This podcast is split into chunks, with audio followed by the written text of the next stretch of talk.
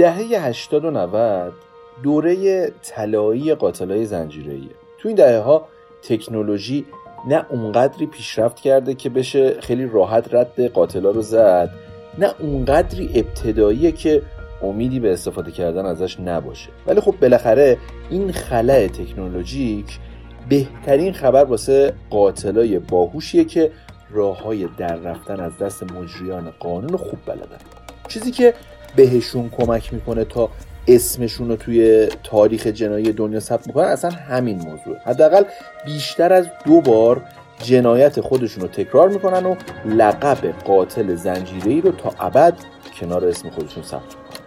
چیزی که تو دنیای اونا افتخار بزرگی براشون به حساب میاد و روح بیمارشون رو جلا میده. ماجرای امروز صحنه جرم طبیعتا با توجه به این مقدمه که گفتم روایتی از همین قاتلین سریالی دهه 80 و 90 اپیزودی که جزئیاتش به نحویه که شنیدنش واسه همه مناسب نیست. پس اگه روی شنیدن جزئیات صحنه جرم این مدل قاتلین حساسیت دارید توصیه می‌کنم ادامه این قسمت رو گوش ندید و از این قسمت عبور کنید. اما اگه دوست دارید تو روایت این صحنه جرم با ما همراه باشید پس حتما ما رو تا پایان این داستان سریالی دنبال کنید.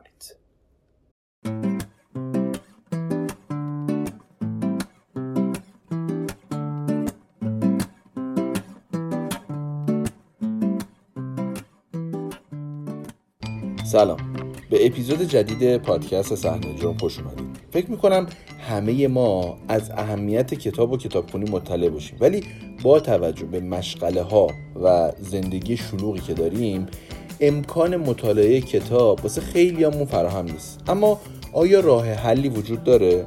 تصور کنید که تو ترافیک تو ماشین نشستید و حرکت کند ماشینا حسابی رفته رو مختون. تو این وضعیت به هیچ چی جز خلاصی از این ترافیک نمی‌تونید فکر کنید و این بخش از روزتون به یه تایم مرده مخرب تبدیل میشه. اما حالا اگه یه پادکست کتاب صوتی یا به طور کلی یه محتوای جذاب به ترکیب شما و ترافیک اضافه بشه روحتون به جای عذاب کشیدن تو ترافیک پرواز می‌کنه به یه دنیای جذاب هیجان انگیز که دیگه الان خیلی وقته که با فیدیبو مهیا شده. پس اگه دوست دارید از لحظات مرده روزتون هم استفاده خوبی داشته باشید پلتفرم فیدیبو رو یادتون بمونه. راستی یه نکته دیگه هم که دوست دارم بهش اشاره بکنم مربوط به یه نظرسنجی جذابه. سایت جعبه یه نظرسنجی باحال در مورد بهترین پادکست فارسی رو انداخته. بنابراین خیلی خوشحال میشیم. اگه طرفدار پادکست صحنه جرم هستید برید اونجا و به پادکست صحنه جرم رای بدید و ما رو حمایت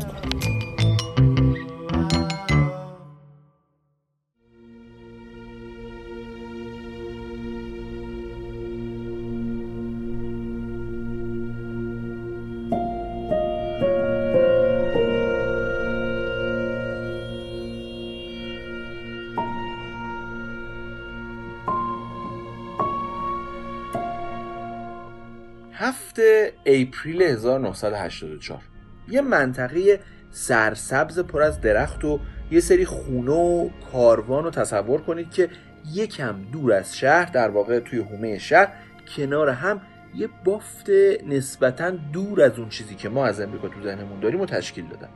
یکم دورتر یا بهتر اینجوری بگم دور افتاده تر از این خونه ها یه خونه ویلایی که یه خانواده توش زندگی می‌کنن و پسرشون هم تو حیاتش داره با سگش ورجه ورجه می‌کنه و مشغول بازیه. تو همین حین که همه چی داره عادی و مثل هر روز پیش میره یهو سگشون که رفته توپی که پسر پرت کرده رو بیاره میره سمت جنگل و به جایی که با توپ برگرده چیزی رو به دندون گرفته که دیدنش اول پسر خانواده و بعدم کل این محله رو دوچار شوک سنگینی می‌کنه که واژه امنیت و تو اون منطقه به کلی زیر سوال می‌بره. سگ خانواده به جای اینکه با توپ برگرده با جمجمه برگشت و ترس و تو وجود اعضای خانواده تزریق کرده. یکم که میگذره و بعد از اینکه خودشون رو پیدا می‌کنن بلافاصله پلیس رو مطلع می‌کنن و پلیس هم طبق پروتکل اطراف و نوار زرد می‌کشه و جستجو رو شروع می‌کنه. جستجوی پلیس باعث میشه یه سری بقایای مربوط به اسکلت انسان هم پیدا کنن. چیزی که مشخصه اینه که یه جنازه پیدا شده. ولی به این دلیل که مدت زمان زیادی ازش گذشته رسیدن به هویت جسد کار آسونی نیست. تا جایی که تلاشای پلیس واسه پیدا کردن هویت قربانی بی نتیجه میمونه و پرونده این جنازه کشف شده میره تو قفسه پرونده های باز بی نتیجه بیشتر از یه سال میگذره و این دفعه تو سال 1986 چند تا پسر بچه که تو همون منطقه جنگلی در حال دوچرخه سواریان به یه چیز مشکوکی برمیخورن. یکم که میرن جلوتر طوری با دوچرخه هاشون به سرعت برق و باد می‌زنن به چاک که وقتی می‌رسن پیش خانواده هاشون که بهشون بگن چی دیدن تمام هیکلشون رو گل و شل گرفته انگار که خودشون هم از دست قاتل در رفته باشن. رنگاشون مثل گچ دیوار شد و لباساشون خیس آب شد و چسبیده به تنشون. چیزی که این پسر بچه های بیچاره دیدن یه جنازه متلاشی شده از یه دختر جوانه که دوباره تو همون منطقه که دو سال پیش کلی سر صدا کرده بود پیدا شده. پلیس دوباره وارد منطقه میشه. ولی با توجه به سابقه دو سال پیش این بار با کلی تجهیزات و الزامات حرفه‌ای‌تر نسبت به دو سال قبل وارد گود شد و داره جستجوی سانت به سانت انجام میده. همین جستجوی دقیقش هم باعث میشه 23 متر اونورتر به اسکلت یه دختر دیگه هم تو همون منطقه بر بخورن. الان دیگه جریان اصلا شوخی بردار نیست و به نظر نمی‌رسه پلیس محلی بتونه کارو دراره الان دیگه باید پای پلیس فدرال به این ماجرا باز بشه و جریان این جنازه های مشکوک رو با بالاترین دقت و امکانات ممکن بررسی کنه. چیزی که واسه پلیس قطعیه اینه که جنایاتی که اتفاق افتاده به احتمال قریب به یقین کار یه نفره اما جرأت مطرح کردنشو نداره. البته این معنی کمی نداره. این خودش یعنی احتمالا با یه قاتل زنجیره خطرناک و با اعتماد به نفس طرفن که هر بار مرتکب جنایت میشه با خیال راحت و با اعتماد به نفس کامل جنازه ها رو میاره همینجا و خیلی شیک برمیگرده تا مقدمات جنایت بعدی رو فراهم کنه. درست بعد از پیدا شدن بقایای قربانیا پای رسانه ها به ماجرا باز میشه و جاده کالدر یه پیشوند جدید پیدا می‌کنه. جاده کشدار کالدر اسم جدیدیه که ترس و وحشت رو به جون تموم کسایی که باید از اونجا رد بشن انداخته و تبدیلش کرده به جاده مخوف.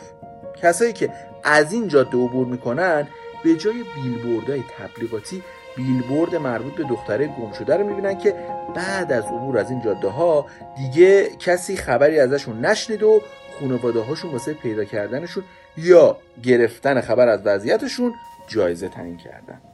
دخترها هی تو این منطقه گم میشن و میمیرن ولی هیچ خبری از پیدا کردن قاتل نیست. تا جایی که پلیس هم دیگه نه خیلی پیگیره نه امیدواره که بتونه تگزاس رو از این سوگای پی در پی نجات بده. تنها کسایی که با سماجت این پرونده ها رو داغ نگه میدارن خونواده های دختره گم شده یا کشته شدن که ولکن ماجرا نیستن و پلیس و رسانه ها رو همچنان وادار می‌کنن که گوش چشمی به این اتفاقات خوفناک داشته باشن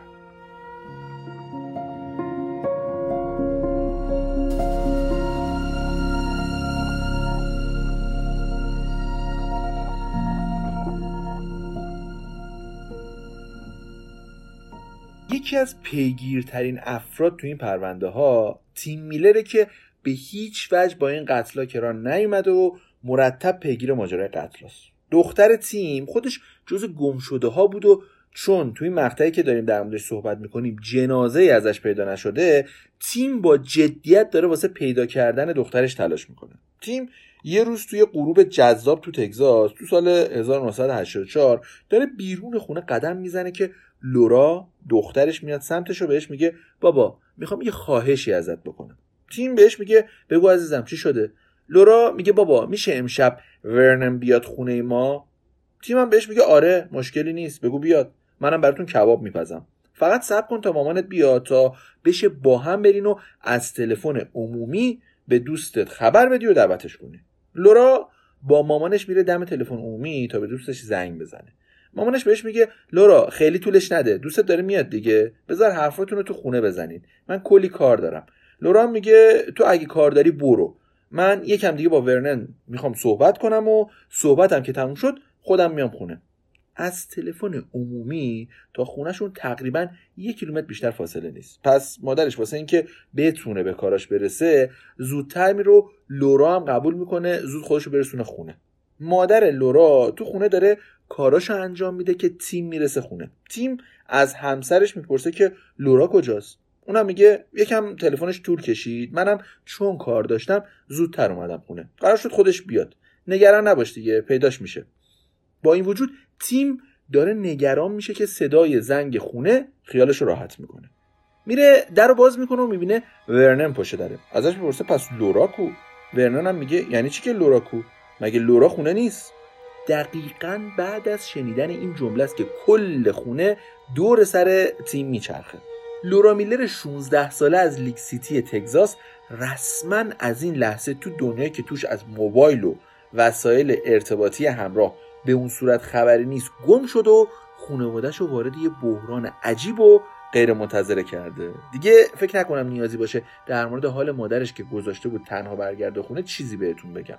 تازه به تمام این نگرانی ها مشکل تشنج لوران باید اضافه کنید. تا شاید عمق فاجعه ای که اتفاق افتاده رو بهتر درک کنید لورا باید روزی دو بار فنیتوین بخوره. اگه به هر دلیلی این دستور پزشک رعایت نشه دچار مشکل میشه. اما الان اصلا معلوم نیست کجاست و تو چه حالیه. چه برسه به اینکه بخوان بدونن وضعیت مصرف داروش تو چه شرایطیه.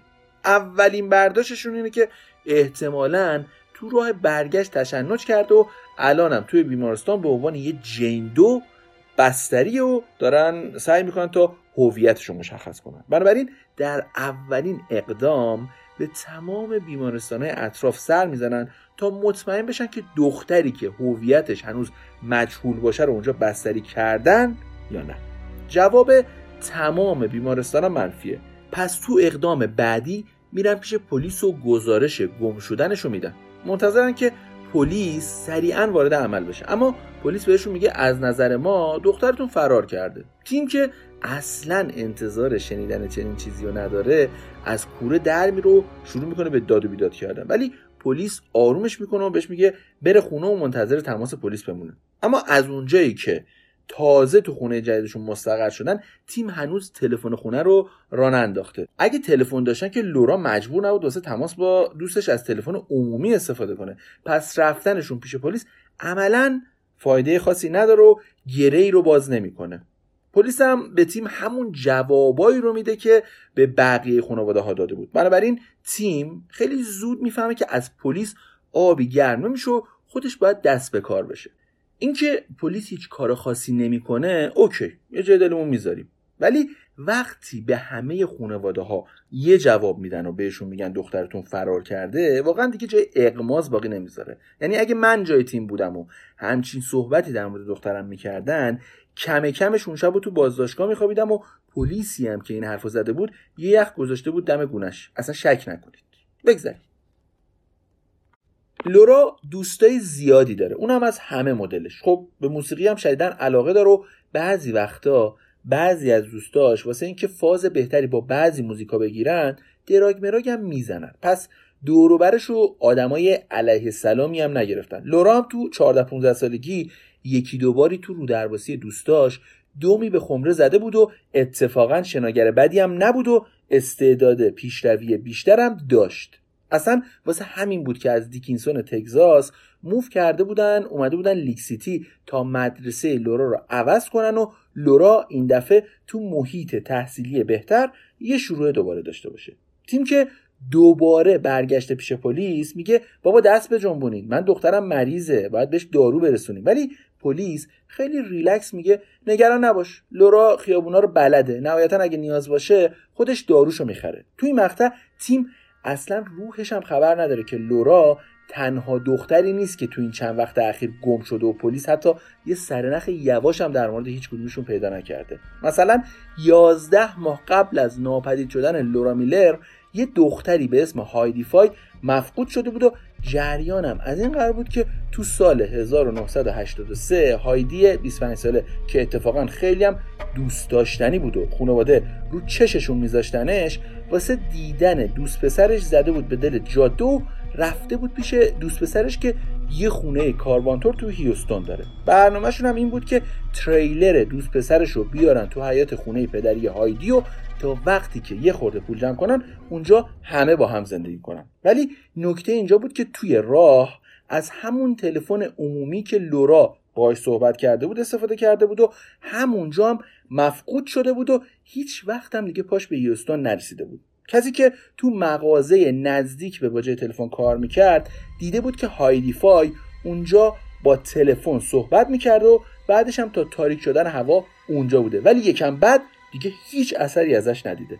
نکته مهم دیگه در مورد هایدی و لورا اینه که این دخترها به عنوان مثال کارگر جنسی نبودن یا بزهکاری خاصی توی خانوادهشون جریان نداشت که بخوان فرار کنن یا طعمه راحتی واسه قاتلا و متجاوزا و روانیا باشن. این دفعه الگوی جنایات یا آدم ربایی با الگوهای رایج خیلی فرق داره. بنابراین تقریبا بخش خیلی بزرگی از جمعیت دختره جوون تو خطر دزدیده شدن و احتمالا به قتل رسیدن قرار داشتن. اما پلیس خیلی راحت با زدن انگ فراری به این دخترها در حقیقت توپو مینداخت تو زمین خانواده هاشون خودشون از زیر بار مسئولیت شونه خالی می‌کردن. چیزی هم که معمولا می‌گفتن این بود. خودتون رو نگران نکنید. این ماجرا رسانه ای نشه بهتره. دخترتون یه چند روز دیگه برمیگرده. رسانه ای کردنش جز اینکه ببرتتون زیر ذره خبرنگار مزاحم هیچ سود دیگه ای براتون نداره. البته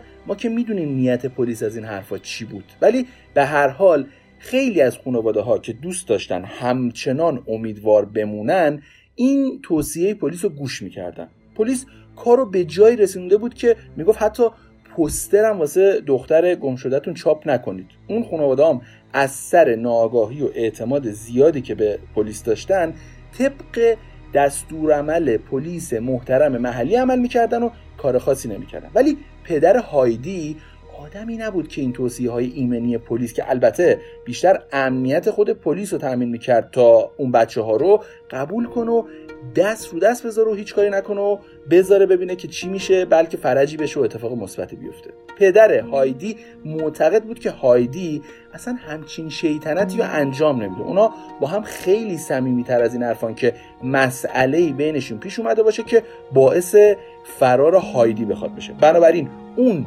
جستجوی گسترده خودش رو شروع کرد و با کلی رانندگی و سر زدن به کلابای شبونه و پرسجو کاری که پلیس باید انجام می‌داد و خودش شخصا گردن گرفت.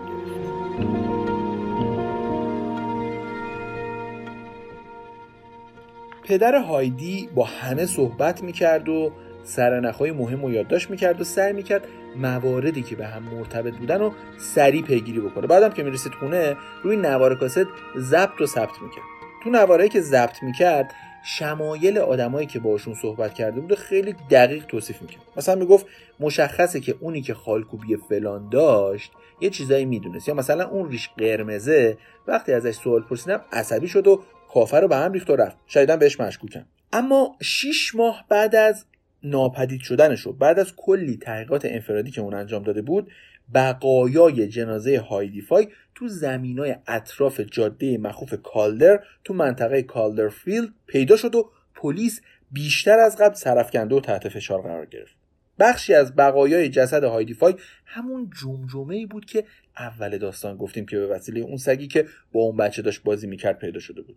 بعد از بررسی پلیس هم باقی مونده جسد هایدیفای که دیگه تقریبا تو آخرین مراحل تجزیه بود و ظاهر خیلی ناراحت کننده هم پیدا کرده بود یا حالا حیوانات وحشی باعث پراکنده تر شدنش و متلاشی شدنش شده بودن زیر یه درخت پیدا شد و اولین سرنخ احتمال بروز یه جنایت به دست پلیس و البته رسانه ها رسید. به دلیل ظاهر متلاشی شده جسد فعلا نمی‌شد فهمید که این جنایت به وسیله انسان اتفاق افتاده یا پای حیوانات وحشی ممکنه وسط باشه. ولی به هر حال بعد از پیدا شدن جسد هایدی پلیس مجبور بود ماجرا رو بیشتر جدی بگیره و بیشتر خودش رو تو تحقیقات دخیل بکنه. تازه شرایط طوری بود که اگه خودش هم نمی‌خواست این کارو بکنه رسانه ها چنین مجالی رو بهش نمی‌دادن. یکی از کارهایی که پلیس می‌کنه اینه که میره سراغ پدر هایدی و ازش می‌خواد تا تحقیقاتی که انجام داده رو در اختیار اونا هم قرار بده.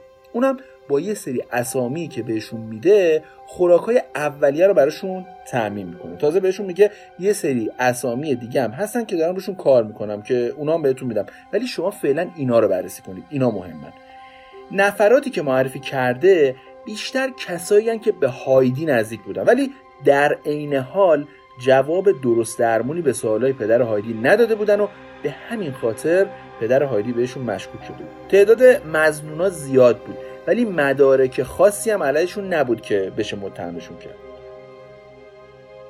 اون دست نوشته هاشو نوارای ضبط شده رو به پلیس داده بود تا روش کار کنن و تلاش کنن تا علت گم شدن و مرگ هایدی رو بفهمن. چیزی که تقریبا این اواخر امیدی بهش نداشت و اینو تو نوارای ضبط شدهش از صداش می‌شد فهمید.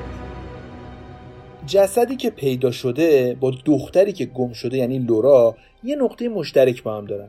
هر دوشون آخرین باری که دیده شدن در حال صحبت کردن با تلفن عمومی کنار جاده بودن. این یعنی احتمالا قاتل همون دورو برا کمین کرده بود و احتمالا بازم تو اون حوالی کمین می‌کنه. یه دو دو تا چارتای ساده نشون میده این شباهت بی دلیل نیست و احتمالا پای یه قاتل زنجیری وسط باشه. تیم که در جریان ماجرای هایدی هم هست میره پیش پلیس و به این موضوع که هر دو یعنی هایدی و لورا آخرین بار وقتی هایدی زنده بوده یه جا دیده شدن اشاره می‌کنه و میگه با این مدرک به نظرم باید جایی که هایدی آخرین نفسش کشیده رو هم بررسی کنیم تیم پدر لورا ازشون می‌پرسه که اینا به نظر شما ارتباطی به هم ندارن؟ پلیس اما بلا فاصله میپره تو حرفش و بهش میگه الکی واسه خودت مسائل به هم ربط نده. این دوتا ماجرا هیچ ربطی به هم ندارن. بعدش هم را نیفتی بری سراغ خانواده هایدی و اینایی که به ما گفتی و بهشون بگی یا اونا تازه دارن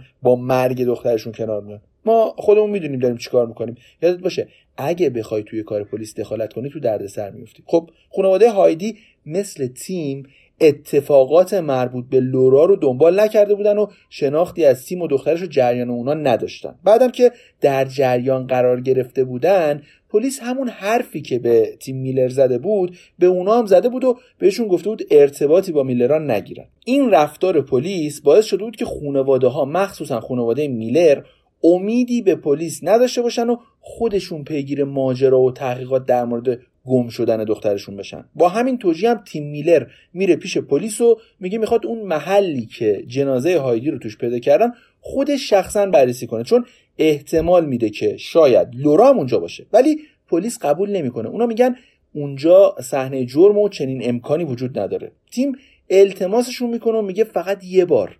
یه بار بهم اجازه بدید اونجا رو بررسی کنم. مطمئنم که اتفاق مهمی اونجا رقم خورده. اما بهش میگن تو الان گیجی درست نمی‌تونی فکر کنی. اینو بسپر به ما از این ماجرا رد شد. یکم که بگذره بهتر می‌تونی این با این ماجرا کنار بیای. پس نه خودتو اذیت کن نه واسه ما مزاحمت ایجاد کن. برو برو کارگاه بازی در نیار. اینجوری بهتره. برو بذار ما کارمونو بکنیم.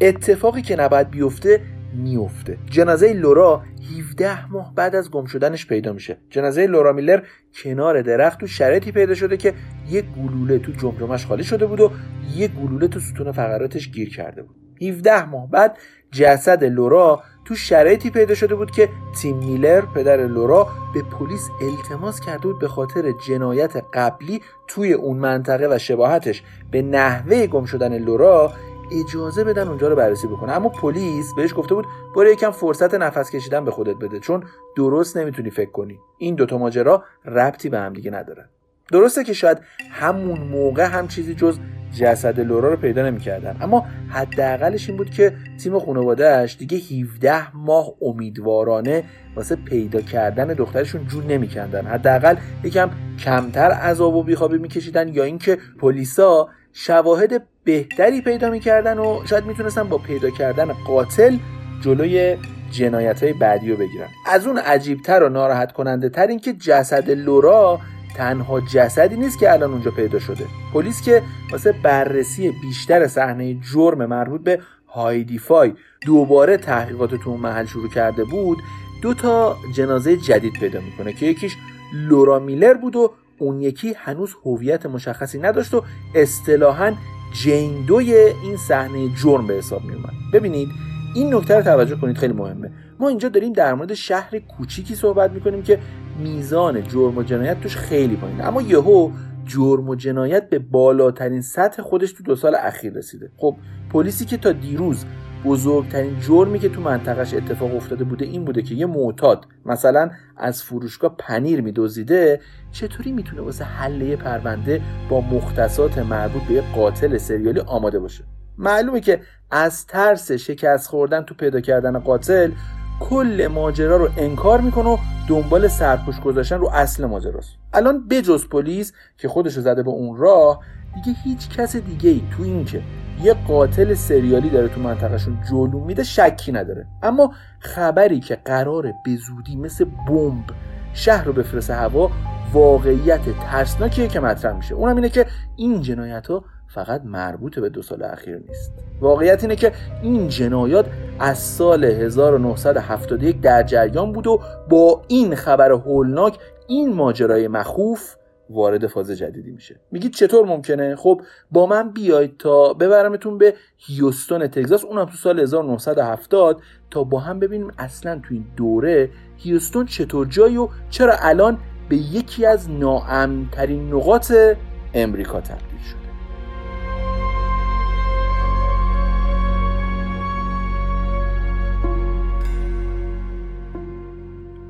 هیوستون تگزاس تو دهه هفتاد یک میلیون نفر جمعیت داره و مرکز فضایی ناسا به حساب میاد. نفت باعث رونق اقتصادی شد و ساخت بزرگترین پالایشگاه نفتی جهان اونجا کلید خورده. روی همین حساب پای توریستای داخلی که از خود امریکا هم هستن به اینجا باز شد و هیوستون رنگ و بوی دیگه به خودش گرفته. کلی شغل ایجاد شده که باعث ورود مهاجرای شغلی شد و باعث شده ترکیب جمعیتی تغییرات اساسی داشته باشه. تازه خطا هم هست که باعث شده زندگی تو حومه شهرم رشد بکنه و سر و شکل بهتری پیدا کنه. معمولا وقتی این مدلی و با این سرعت زیاد رونق و رشد اتفاق میفته سر و کله بی خانمانا و آدمایی که خودشون رو نتونستن با این پیشرفت سریع تطبیق بدنم پیدا میشه زمین واسه آسیبای اجتماعی و اختلاف طبقاتی حاصل خیز میشه. پس آدمایی که سوابق جنایی هم داشتن تو همسایگی بقیه در حال ارتکاب جرمن و با همون سرعتی که اقتصاد در حال رشده امنیت اجتماعی رو به سقوطه. وجود تفریحات مشترک مثل وقت گذروندن کنار ساحلم فضا رو واسه تقابل این دو گروه مختلف در جامعه یعنی گروهی که دستشون به دهنشون می‌رسه با کسایی که با بیکاری و فقر دست و پنجه نرم می‌کنن فراهم می‌کنه. اختلاف طبقاتی اولین و قوی ترین محرک به سمت بروز جرایم ناشی از عقده های فروخورده ای میشه که درمانشون کار پلیس و ارگانهای انتظامی نیست. پس دور از انتظار نیست که این مشکلات ما رو برسونه به صحنه جرمی که اولین بار تو سال 1984 و اول این اپیزود توش بودیم. ماریا جانسون و دبی آکرمن دو تا دختر 15 سالن که بیس فرند هم به حساب میان. دبی قهرمان اسکی روی آب هم هست. این دوتا انقدر به هم نزدیکن که تقریبا همه جا با همن. رو همین حساب هم هر دوشون تو سال 1971 با هم مفقود میشن. خیلی از مفقود شدنشون نمیگذره که اجسادشون پیدا میشه. جسد ماریا جانسون توی استخ تو پنجاه مایلی هیوستون پیدا میشه و یه روز بعدم جنازه دیگه تو منطقه پیدا میشه که متعلق به دبی آکرمنه. برآورد اولیه پلیس اینه که این اجساد بین 48 تا 60 ساعت تو آب بودن. همون موقع هم البته این گم شدن ها و پیدا شدن جنازه ها تو آبنبار استخ یکم عجیب و مرموز به نظر می‌رسید چون دو سال قبل تو سال 1969 هم چند مورد مشابه اتفاق افتاده بود. ولی پلیس این موضوع که این گم شدن و بعد به قتل رسیدن و می‌تونه کار یه قاتل زنجیری باشه رو از بیخ قبول نداشت. طوری که تو سال 1971 دیگه 6 ماه هفت دختر نوجوان و جوان بین 13 تا 21 سال تو شرایطی تو هیوستون تگزاس پیدا شده بودن که مشخصا با الگوهای مشترک به قتل رسیده بودن. طوری که این جنایت ها تو سال 1977 همچنان ادامه دار بود. تعداد مقتولینی که اجسادشون کشف شده بود به 11 نفر رسیده بود که همشون هم دختر بودن. اما پلیس همچنان هیچ جوابی براشون نتونست بود پیدا کنه. تو اون دوره که امکانات پلیس مثل امروز نیست اگه کسی بتونه از یکی دو تا قتل قصر در بره ادامه دادنش دیگه کار خیلی سختی براش نیست. همین روال باعث شده بود که جنایت هایی که تو محدوده اتوبان I 45 تا لیک سیتی اتفاق افتاده بود از سال 1969 تا الان یعنی 1986 با یه الگوی تقریبا مشابه ادامه پیدا بکنه تا این منطقه رو به Killing Fields یا همون زمین های کشتار معروف و شهره کنه. سه ماه قبل از ناپدید شدن لورا میلر پای الن بیسون دختر جوانی که با پدر و مادر و برادرش تو فرندزوود تگزاس زندگی می‌کنن به این ماجراها باز میشه. الن 26 سالشه خوشگله شغل خوبی داره. به رقصم که تو اون دوره خیلی مد شد و ترند روزه علاقه داره.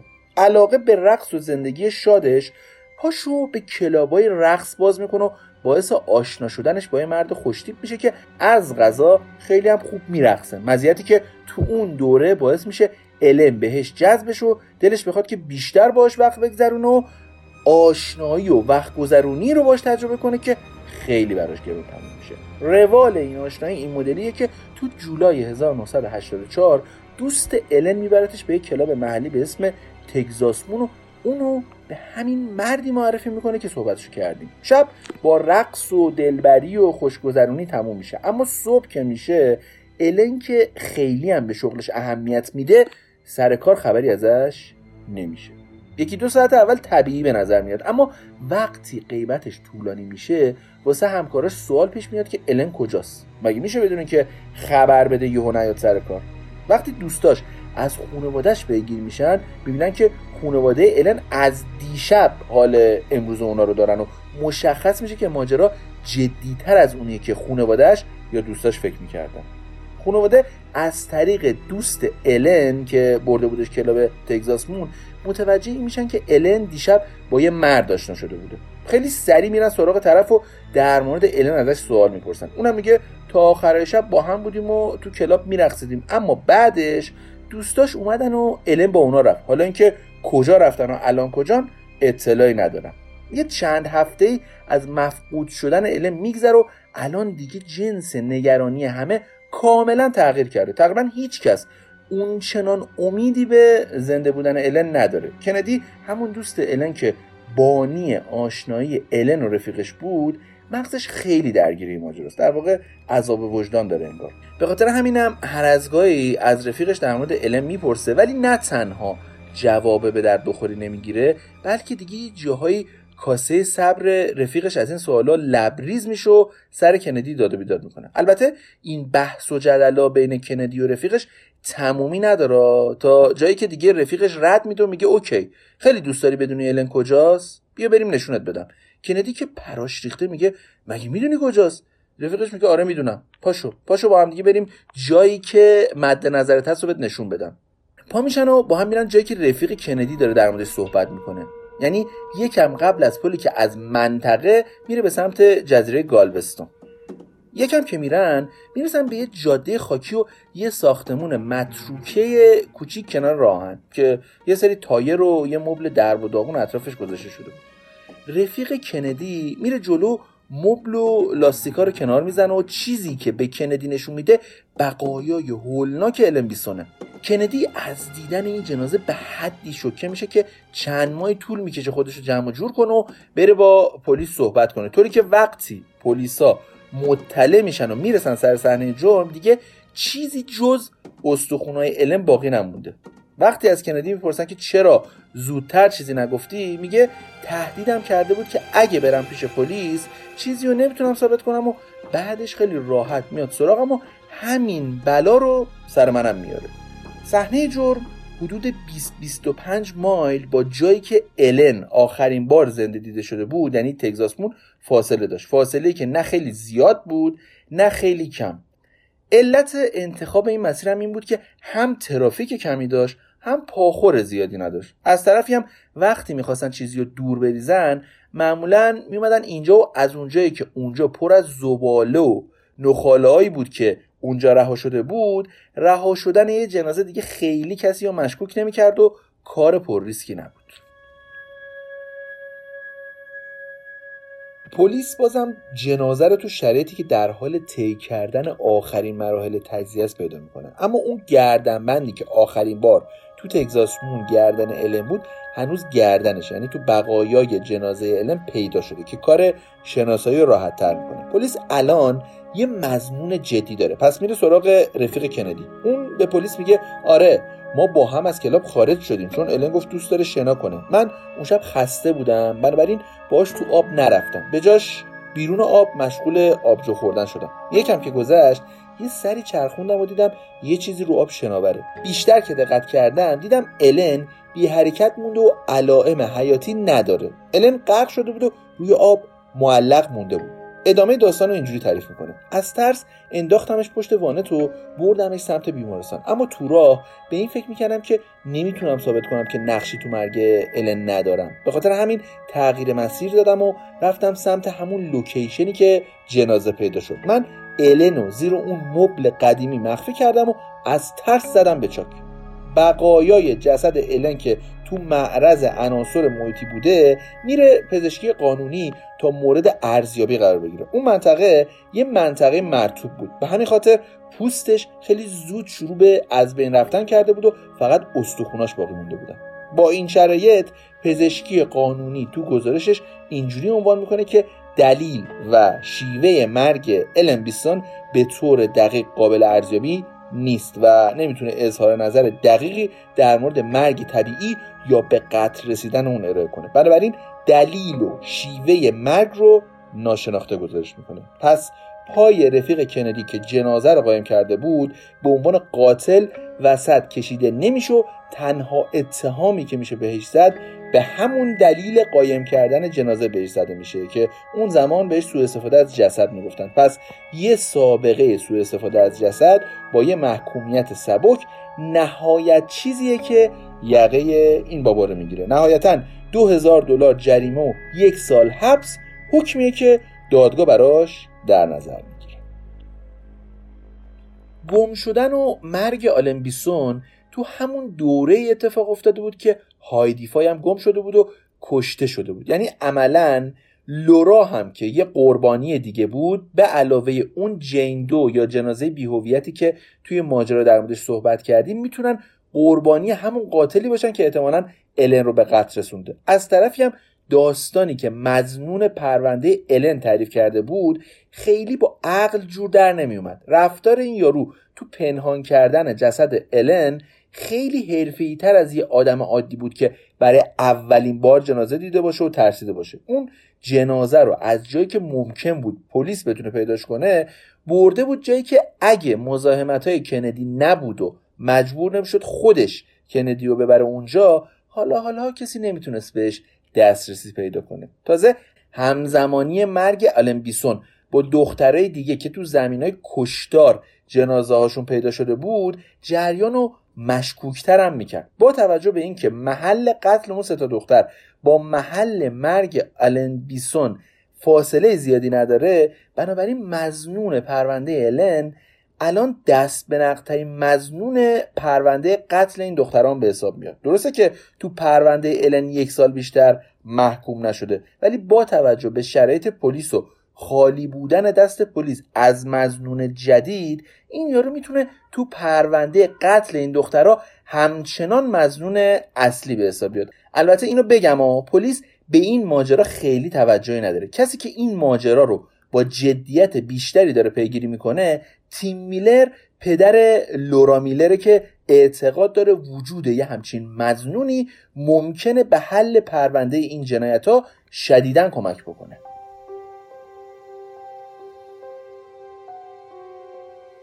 تیم میلر از وقتی متوجه جریان الن میشه این جریان رو با وسواس دنبال می‌کنه. تا اینکه متوجه میشه یه یارویی رو در ارتباط با این ماجرا دستگیر کردن اولین کاری که می‌کنه اینه که به اسم کسی که دستگیر شده دست پیدا کنه. تحقیقات تیم جواب میده و مشخص میشه کسی که دستگیر شده یه بابایی به اسم کلاید هایدریکه. از همون لحظه این طرف میره تو تصویه تیم میلر رو تیم بررسی این مزنون جدید رو تو دستور کار می‌ذاره. خونه تیم تو دیکینسون دو تا خونه بیشتر با خونه کلاید هایدریک فاصله نداشت. تازه این دوتا قبلا هم یه برخورد کوتاهی هم با هم دیگه داشتن. این برخوردم مربوط می‌شد به زمانی که کلاید لاستیک ماشینش پنچر شده بود و تیم واسه پنچرگیری ماشینش بهش کمک کرده بود. بعدا یکی از دوستای لورا که هنوز با تیم در ارتباطه بهش میگه که زمانی که واسه پیاده روی با هم می‌رفتن بیرون لورا با فاصله از خونه کلاید رد می‌شده و ازش میترسیده.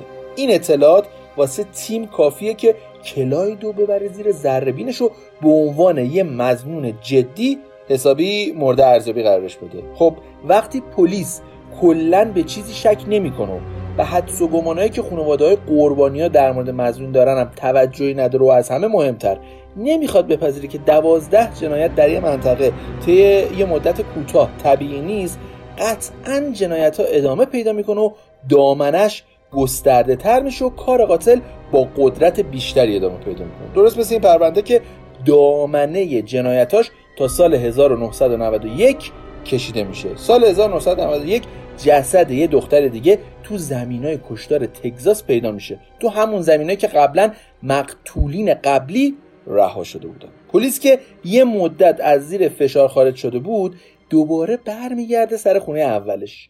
ماجرا دوباره شروع شد و این بار فشارا روی پلیس خیلی شدیدتره. اما اگه می‌خواید ببینید که آیا قرار گشایشی توی پرونده اتفاق بیفته باید افتخار همراهیتون تو اپیزودهای بعدی رو نصیب ما بکنید. پس تا اپیزود بعدی و دنبال کردن سرنخهای جدید این پرونده فعلا بدون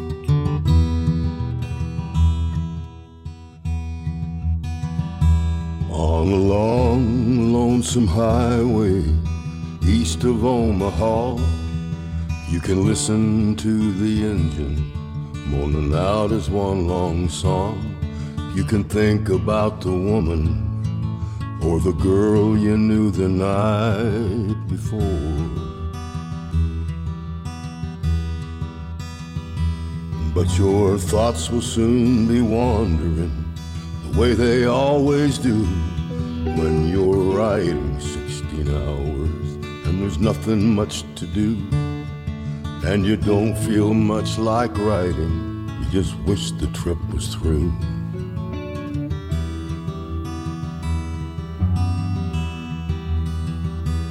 Here I am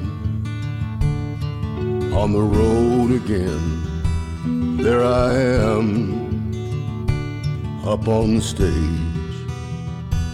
Here I go playing star again.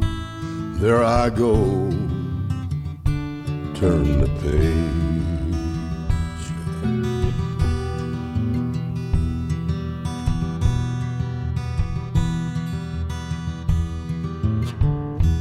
Well, you walk into a restaurant strung out from the road, and you feel the eyes upon you as you're shaking off the cold. You pretend it doesn't bother you, but you just want to explode.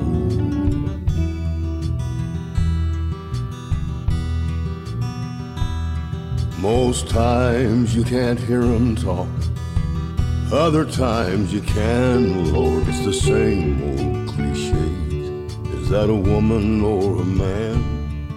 And you always seem outnumbered, so you don't dare make a stand. Ah, here I am on the road again. There I am up on the stage. Here I go playing star again. There I go, turn the page.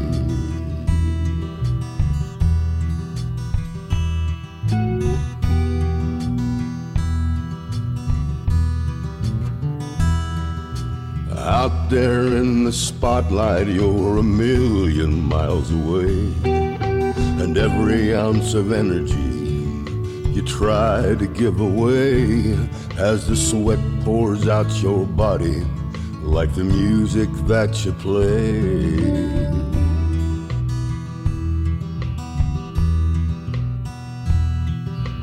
Later on that evening, as you lie awake in bed, with the echoes from the amplifiers ringing in your head, you smoke the day's last cigarette, remembering what you said.